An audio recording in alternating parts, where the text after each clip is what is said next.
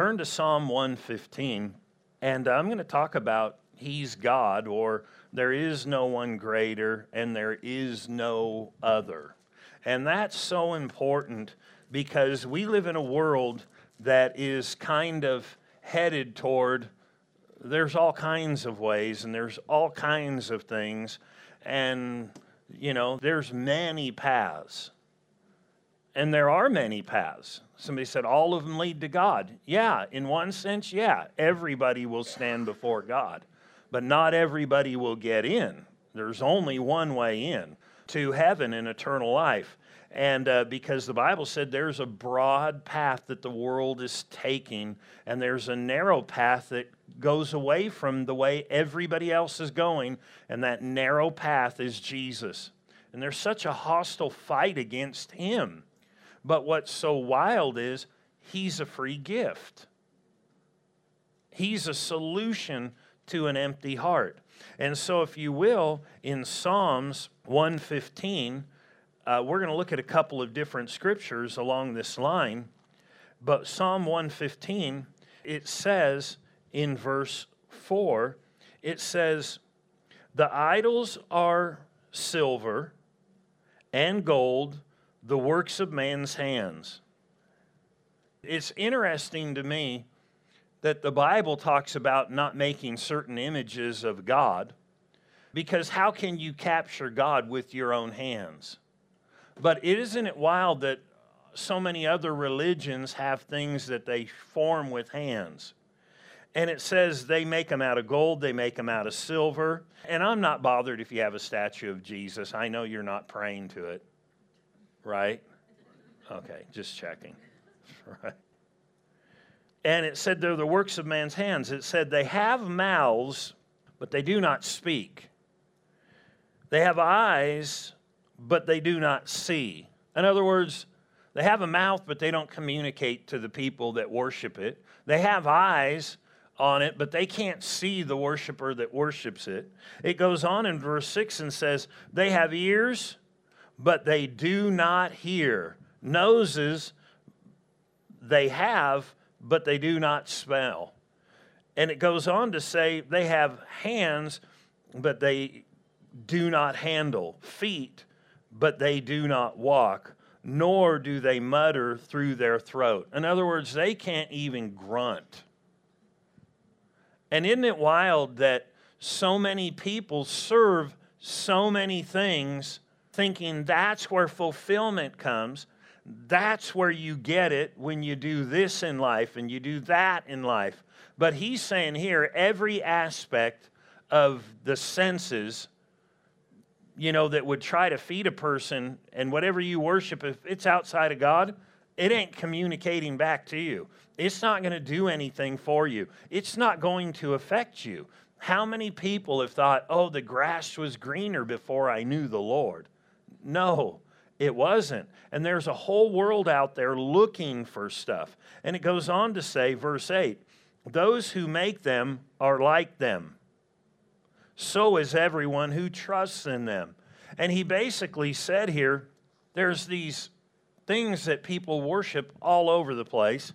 And though they give out of their own life and give their worship to them, these other gods or false gods and idols and different things, he said they give of their time. They bow down to them. They all have by visual, you know, on these idols, eyes and different stuff, but they don't give anything back. That's an interesting thing. Anything that's outside of God can truly not give back. No other religion gives back. No other way gives back to people. Even though you can pray a lot, you can do whatever you're supposed to do in those religions, they don't give back.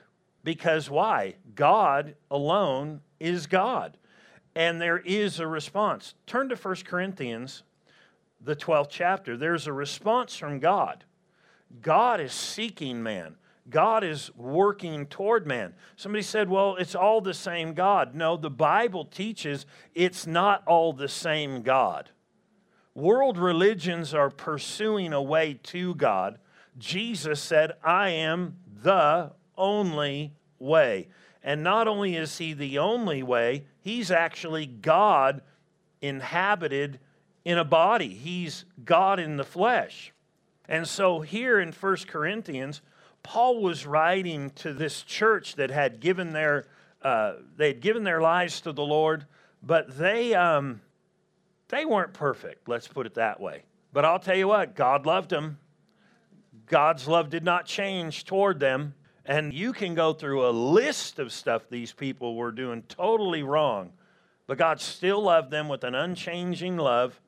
And then he talks about ministry gifts and how the Spirit of God moves in various ways. He goes through this big teaching structure in the kingdom of God. But right at the beginning, he said this. He talks about how the Spirit moves. 1 Corinthians 12 1, now concerning spiritual gifts, brethren, I do not want you to be ignorant. So he's talking about these spiritual ways. I don't want you to be ignorant. And he's going to go on to talk about how God moves in churches and God moves through people's lives and how God puts gifts in people to use them in the kingdom of God. And so these things are real, they have not changed. But then he makes this huge statement here in verse 2 to me you know. So he's writing and said, You guys know this, what I'm about to say. That you were Gentiles, I mean non believers, just non Jewish people in the world. And you were carried away to these dumb idols, however you were led. Now, he's not talking about how stupid. You know, when we talk about dumb, we're like, that's so dumb. When he's talking about dumb here, he's not talking stupid. He's talking about, you know, when they used to talk about somebody, oh, they're dumb, it meant they can't speak.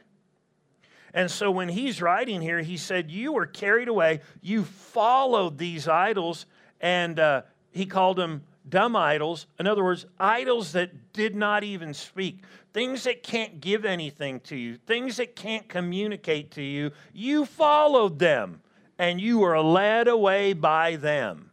We live in a world that it seems there's a lot of this. A lot of this. In other words, a lot of being led away from things that don't speak, that don't satisfy, that are outside of God will never bring real fulfillment to them, but people are just going with it. And you know, they had some people in that church that did the same thing. He said, You followed these gods, these idols that can't even speak, and your whole life was moved by them. And I know this that God wants people to have an encounter with Him. He wants believers to walk with him so he can deal with them. And he will, maybe not the way you would always want him, but he'll deal with you inside in reality. Meaning, we can sit here and praise the Lord, we can sense God's presence.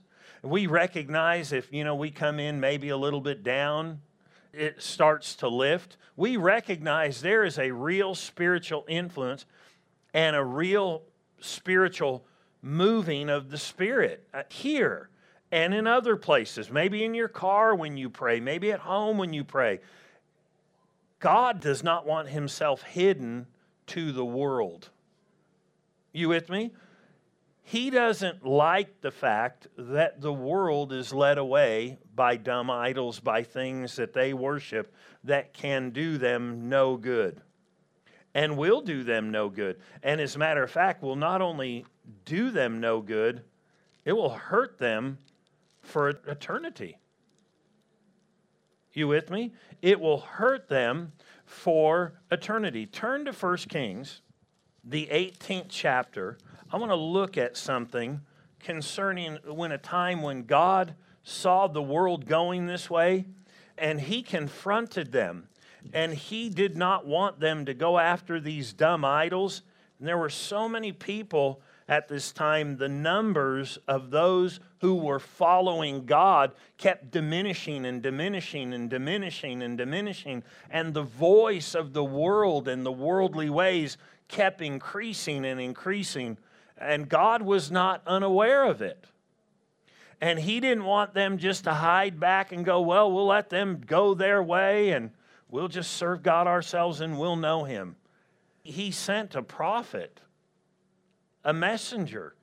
Notice this in 1 Kings 18, and we'll begin, actually, we'll read verse 21 first. It says, And Elijah came, verse 21, to all the people and said, How long will you falter between two opinions? In other words, go back and forth between the Lord and these idols and these false gods that are out here. What had happened was these prominent voices that were rising up were now starting to influence the people of God. And they were causing the people of God to start swaying. And they're like, yeah, this, this is the right way, but what about this? And they were going back and forth. And it's interesting what goes on to say. He said, If the Lord is God, follow him. But if Baal, this false idol here, he said, follow him. But the people answered and said not a word. So they're watching this man of God declare, Listen, you've got to make a decision. And he said, These things are false. And then it goes on to say in verse 22 Then Elijah said to the people, I am alone left, a prophet or a mouthpiece for the Lord, but Baal's prophets are 450 men. What happened was this whole land that once knew the Lord started giving themselves over to idols. And sometimes, when I think, just in experience with some people in the church, or the church world as a whole, the body of Christ, sometimes thinks, yeah, we need to get people saved, but look at how bad all these people are, and they're just going the wrong way we should never give up hope because God doesn't give up hope on the world. And there are people out there struggling, going, These things are not working. I pray and it doesn't fulfill. I seek, I do not find. I give my time, I give my life, but I don't get things back. What I find about some of those people is they'll even fight you on it. And in a quiet time, they'll relent. Meaning this, when I lived in the world, I remember, you know, I was the party person, did this, and I remember being at parties and drinking. And I remember this one guy was there and he wasn't drinking. And uh, I remember I, you know, wasn't serving God. I was drunk. And I saw this guy just not drinking. And people would think, oh, well, he's cool, you know, probably didn't know, not him, meaning me or my friends. And I remember getting away from my friends and walking over to this guy, and there might have been a hundred people there. I said, "I noticed you're not drinking." He said, "No, I don't. I don't drink. I've only, I only tried it one time. I don't ever want to drink." And I said, "Let me just tell you something. You see how we're all partying here?" I said, "It's not fulfilling. Don't do what I'm doing." I was in the world and thinking I'm having the time of my life, and I knew how many people are out there doing, but knowing the idols, the things that they serve, do not answer them back? In other words, they don't satisfy, they don't do. And so there's a whole world that may fight you for their ways. And there are a lot of people out there fighting for, for rights and all this stuff, but deep down, those things are not answering back correctly. They're not doing things for them. And this is what had happened here with these people. Let's read the 17th verse down. It said, Then it happened when Ahab saw Elijah that Ahab said to him, just, just a few verses before, Is that you, O troubler of Israel? Wait a minute. This leader, this guy that's there, calls out Elijah and said, Hey, you troubler he had the answer. Just because not everybody is warm and fuzzy towards you doesn't mean you don't have the answer they're looking for. That doesn't mean you have to be mean. Elijah didn't say, I'm going to punch you in the nose. Better watch it. He could have said, I'll call down fire on you, but he didn't. He said, And he answered, I have not troubled Israel, but you and your father's house have. In other words, isn't it true, even right now in the United States, how many people are saying, these Christians, they're causing trouble? But in all reality, many times it's the voices that are saying, no, no, no. These rights and ways we should have that should be in play are really the things that are causing the trouble. Why? Because they're making people follow after things that will never fulfill because they go against God's ways. God wants people blessed. God wants people in peace. God wants people full of joy. God wants people back in union with Him where life is real and life is good. And then when they die, they'll go on to be with Him for eternity and not suffer in hell, which, if you know the Bible, it says it was not even ever made for man. It was made for the angels that rebelled at the beginning, even though men will go there. It was never intended for them. That was not God's plan. It's not what God wanted. And so here they're calling him a troublemaker. And he said, No, uh, sorry, you are the troublemaker, and you're making trouble throughout the land. He said, In that you have forsaken the commandments of the Lord and have followed the Baals or these idols. Now, therefore, send and gather all Israel to me on Mount Carmel, and the 450 prophets of Baal and the 400 prophets of Asherah who eat at Jezebel's table. Then, verse 20 So Ahab sent to the children of Israel and gathered all the prophets together on Mount Carmel. Here's what's interesting God was concerned with the state of the world. He was concerned with the state of the people. He knew that they were following stuff that was detrimental to them, that was hurtful to all of society. That's why the Bible said, Righteousness exalts a nation, but sin becomes a reproach to any land. And what happened was they are going down this wrong path. And so Elijah said, Listen, we got to solve this right now. We need a demonstration of God. We need God to do something here, and we'll tell you what we do. And what happens if you read the story, he gives them a chance to build a place where they could put a sacrifice and put an offering on it. And then he said, You guys can pray. And I mean, they're praying all day and they're cutting themselves, they're doing all this stuff. After several hours of these hundreds of false prophets doing their things, because listen, the worldly things don't answer back. They don't do what people claim they'll do. And so what happened was finally he just he had had enough. I like Elijah. If you go read through the story, he starts mocking him. So he said, That's not nice. Well, I think it's actually pretty cool when he said, Where's your God? Is he on a long trip? Is he in a bathroom? Is that why he's not responding to you? I appreciate that. Now, you just don't say that when you don't serve God, but they're, they're doing, I mean, they're sweating. So then, when it's Elijah's turn, after nothing happens, and he said, Listen, the God who answers by fire, the God who does the work, the God who demonstrates, he's the one you follow. God is still not wanting to hide himself from humanity. And so in the 36th verse, and we won't read this, but 36 through 38, he goes to town and he prays, but before he does, he starts throwing water on his sack. He, he goes, All right, now let's build this. And, and then he said, Put water on it. He said, Put more water on it. Well, they're supposed to call down fire. They didn't even get a spark with the hundreds, and he's throwing water on it. I says, Put some on there. And he said, Build a trench so it got all full of water. I mean, this is not how you go camping to have a campfire. Put some water on that. No, no, put more. All right, the whole trench is filled. Now what? A lighter? You want a lighter? You're going to need some gas. Nah, soak it again.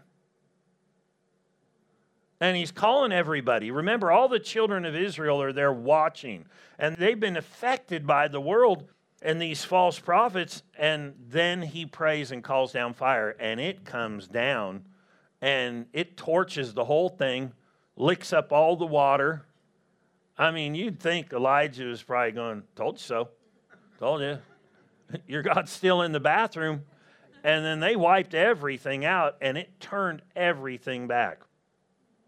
What am I saying? God didn't want the people to vacillate. He was a mouthpiece. He didn't want them going back and forth. He wanted his people full of confidence in him. He didn't want their confidence compromised by the things that are just were permeating the world. And so he just said, "Look, I'll do some demonstrating." And you know, God hasn't changed, and it's sad that maybe in some places people have come to the place where God doesn't do the things he said he once did. The bad thing about that is is those who are on the inside are on the inside and go, "I'm good." Those who are on the outside are looking for something to distinguish what they have and what we have. And we know God doesn't just demonstrate with fire or with physical healings or infilling of the Spirit, but conviction real heartfelt work of the Spirit. We recognize that. We recognize there is not just outward demonstrations, there's inward work He does in people's lives. And He was trying to help these people to get rid of the stuff that was harming them, not by just getting rid of it, but I'll tell you what, if nobody's buying the idols, idol makers go out of business. If nobody's going to a fortune teller because they know how to pray and look and inquire in the Word of God and get an answer, and they recognize that those things are false and you really can get an answer, they close up shop. You with me? They close up shop. And so a lot of times people are fighting symptoms instead of finding the cure, who's Jesus. People are fighting against abortion clinics and stuff like that. If you change the people, you change the outcome. And people are fighting against the government. We should be praying for the government.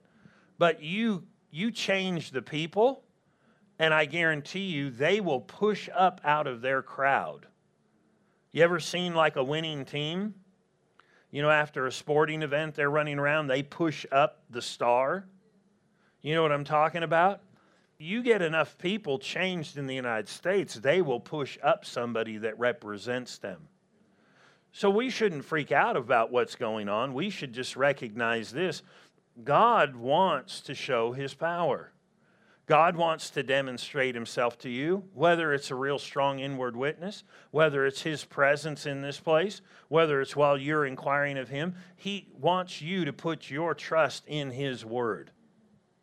You with me? He wants you to go, no more of everything else, but here it is. And then he wants you to know hey, go get those other people, they're looking. And it's interesting, he called all the people together because he wanted to settle this stuff up. God has no pleasure in people being in bondage. God has no pleasure in people dying and going to hell. Even if we go, you know, because we, when I say we, I mean people in general, they'll say, You're telling me that God paid for Adolf Hitler? He paid for everybody. And people get mad. Well, what if he would have given his life to the Lord after he killed all those people? Well, listen, everybody's in the same boat. They all need a Savior. You with me? But God doesn't want people to be without witness. He does not want society to move along day after day where He's not doing stuff. I need to be careful, but this person's not here today. Uh, they've just started coming to the church and they're out of town, so this is about ready to tell who this is. But they were talking to one of the people in the church, could be male or female. That didn't throw anything off. And they said, You know, I've been going to this one church, but what's wild is when I come to this church, I've been going to that church since I was a kid. I sense God throughout the service. Oh my. Every church should be that way. Not that we're be- we're not better than other people. We're just another church, but or part of the kingdom. But man, God wants witness of Himself in people. So it's not just you arguing with them. Because, see, Elijah had his part to mock. Okay, now I'm not saying that's your part. But to say, hey, God will do something in your life is not beyond God. To challenge people, man, if you're miserable, God will do something. Either you receive Him or come to the church and find out about Him. He will do something in you. He will. And it's not about me, and it's not about the music team, and it's not about everybody who serves and prays. It's about God and what God does. And it's interesting that Paul knowing the scriptures as well as he did, because he knew the Old Testament scriptures. I mean, if you were going to have an argument with anybody, it, you don't want it to be with him. Period. Because he knew. But even in him knowing all the Old Testament scriptures and recognizing how God moved in the Old Testament, turn to 1 Corinthians, the second chapter. He makes this statement about his preaching. And he didn't just rely on good sayings. Hey, I'm for good sayings if, especially if, I guess I would say, if it helps you to remember a real truth. You know, I heard one guy years ago say this don't let a setback make you sit back, but have a comeback. Well, that stuck with me. And, and I'm okay with that, with things that would help you go, yeah, don't quit. Keep going. You know, I think there maybe you could add a little bit more to that, but then it would become a paragraph and it would be harder to remember. Like, well, he said something like, and then you do this, and then you do that, and then you do this, and then you do whatever. But a short, small something can help. But Paul even recognized in that if that is what it is, it's got to be in line with truth. And this is why um, 1 Corinthians 2 uh, 4 through 5. And this is Paul preaching to these people. These guys were maybe halt between two places. They were kind of full of bitterness, but they were loved of God.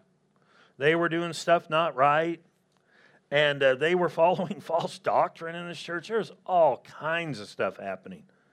But God loved him. God was for him. He was helping. He didn't want him to stay that way. But it's interesting, Paul writing to them, and he said, In my speech and my preaching were not with persuasive words of human wisdom. In other words, I'm just not using big words. I'm not just using flashy words to get things across to you, but here's what I'm doing. But my words are with demonstration of the Spirit and of power. So he said, There is a way to speak, there is a way to do something where God will demonstrate his power and demonstrate things by his Spirit. We do know that the Bible said if you'll preach the word, God will work with you and confirm things through certain accompanying signs that are mentioned there in Mark 16. This is not just for people who stand up here on Sunday morning, but it's anybody who will proclaim the truth can know that God will back them. Why? God is in the business of wanting to draw people, help people, fulfill them, get them saved. He's in business for people. God's whole plan, this may seem odd, for Him coming to the earth was not to get this church started and then just lock it at a certain place. It's just to keep reaching people. It was beyond this building, beyond other buildings. It was for humanity. And so here he said, My speech and my preaching were not with persuasive words of human wisdom, but in demonstration of the Spirit and of power, so that your faith should not be in the wisdom in man or in fancy sayings or tricky, you know, good hey, you know, I'm, I'm not even good at some good words. So if, if we don't get this part, I'm in trouble. And so In other words, meaning Him working. He said that your faith should not be in the wisdom of men, but in the power of God or in God and His ability. That's where God wants your faith. And He said that I preach this way, and God works and does things so that you don't have to be all over the road with your faith. It can be fixed, it can be right, it can be in Him. And then he doesn't want it just you to have your business in order. He wants you to help other people come to know Him too. And what I find interesting is he said, listen, it shouldn't just be with fancy things, catchy phrases, good illustrations, which I'm for all of them. But he said there needs to be a demonstration of the Spirit. When push comes to shove, God's got to be working. And I promise you this God is going to keep working in our midst, and He's going to work stronger and stronger as we cooperate with Him more and expect more. I would say we should get our lives where we're like, I'm going for this. We know Him. I mean, it can't be week after week that we don't recognize Him doing something here. And so there's that point in life where we go, you know what? It's, it's go time. And then not only is it go time, it's share time. It's helping those other ones that are following dumb idols, like you followed once before you walked with God. How many of us have done that at some point? Thought, I'm just a religious person. I, lo- I just love God. And then come to find out they weren't doing for me what he can do, meaning the things of life. And so I would say this we should be bold with our faith, knowing this God is interested in people. There's probably people you talk to all the time that may fight you. I had that when I worked in the world. I remember this one guy, he would argue with me at work all the time. He had a nickname for me, and um, for different people. Like this one guy was bad, so he's like Satan, and then he'd see me, he's all Jesus, how you doing? And uh, thank you um, for he's just mocking all the time. I mean, I remember we were doing a golf course and building it and they had finally put in the greens and done this and there was lakes and stuff and they were like wow that one's real shallow. And they made fun of this guy because he's real short. And they said well you'd have a tough time even walking on the water because they would say you'd need a ladder to climb up the curb and then get over there. And they said well maybe you could do it jesus. And so i said no probably not. And then i called him satan. And he said uh, he said, I'm not so bad. He said this, the first person I ever said that. He said, You know, I used to go to the Episcopal Church, and, uh, but I, he said, I'm more pagan. So he said, I'm probably what you'd call an Episcopagan. I thought, all right. And he would just mock me and mock me in front of people and make fun. And, and I messed around with him, but he did. And, uh, you know, I talked to him about coming. His dad passed away. And, uh, he called me on the phone, just bawling. He said, I make fun of you all the time. I know I do, but I watch you. I know what you got's real. And he's crying, saying, What do I do? I said, Go to hell. You making fun. No, I didn't say that. Sorry. No, this is a true story. Now, that's not true. I, I, started talking to him. But a true story there's a pastor I know in Southern California, barely saved, and he was working the telephones at TBN, you know, the big Christian TV thing. And this person called and was really depressed and was like, I'm going to commit suicide. And he kept trying to get them to listen to him. And finally, they wouldn't listen to him. He said, Well, then just go kill yourself, and hung up on them for real. So, moral of the story is don't call TBN if you're. No, I'm kidding. But anyway, I did. I told him, hey, listen, I, I realized there are people just out there like that who they may be making fun of you, they may be opposing you, but they're watching. And he literally said, you know, what do I do? And so I explained what to do. He hung up, and eventually his wife called me the next day and said, he won't talk to me. He keeps talking to you. Will you tell me what's going on? And he asked me to do his dad's funeral, and I even told him, I know your dad was not saved. And uh, so I can't get up there and lie. He said, I don't want you to. I want you to tell the rest of the people the truth. And here he is fighting the whole time. But deep down, he knew. It's like these people with these idols. Deep down, people know what works and doesn't work. So don't be afraid to stand your ground, even if one of them said, troublemaker. No, I'm not the troublemaker. I'm bringing a solution, just like he was.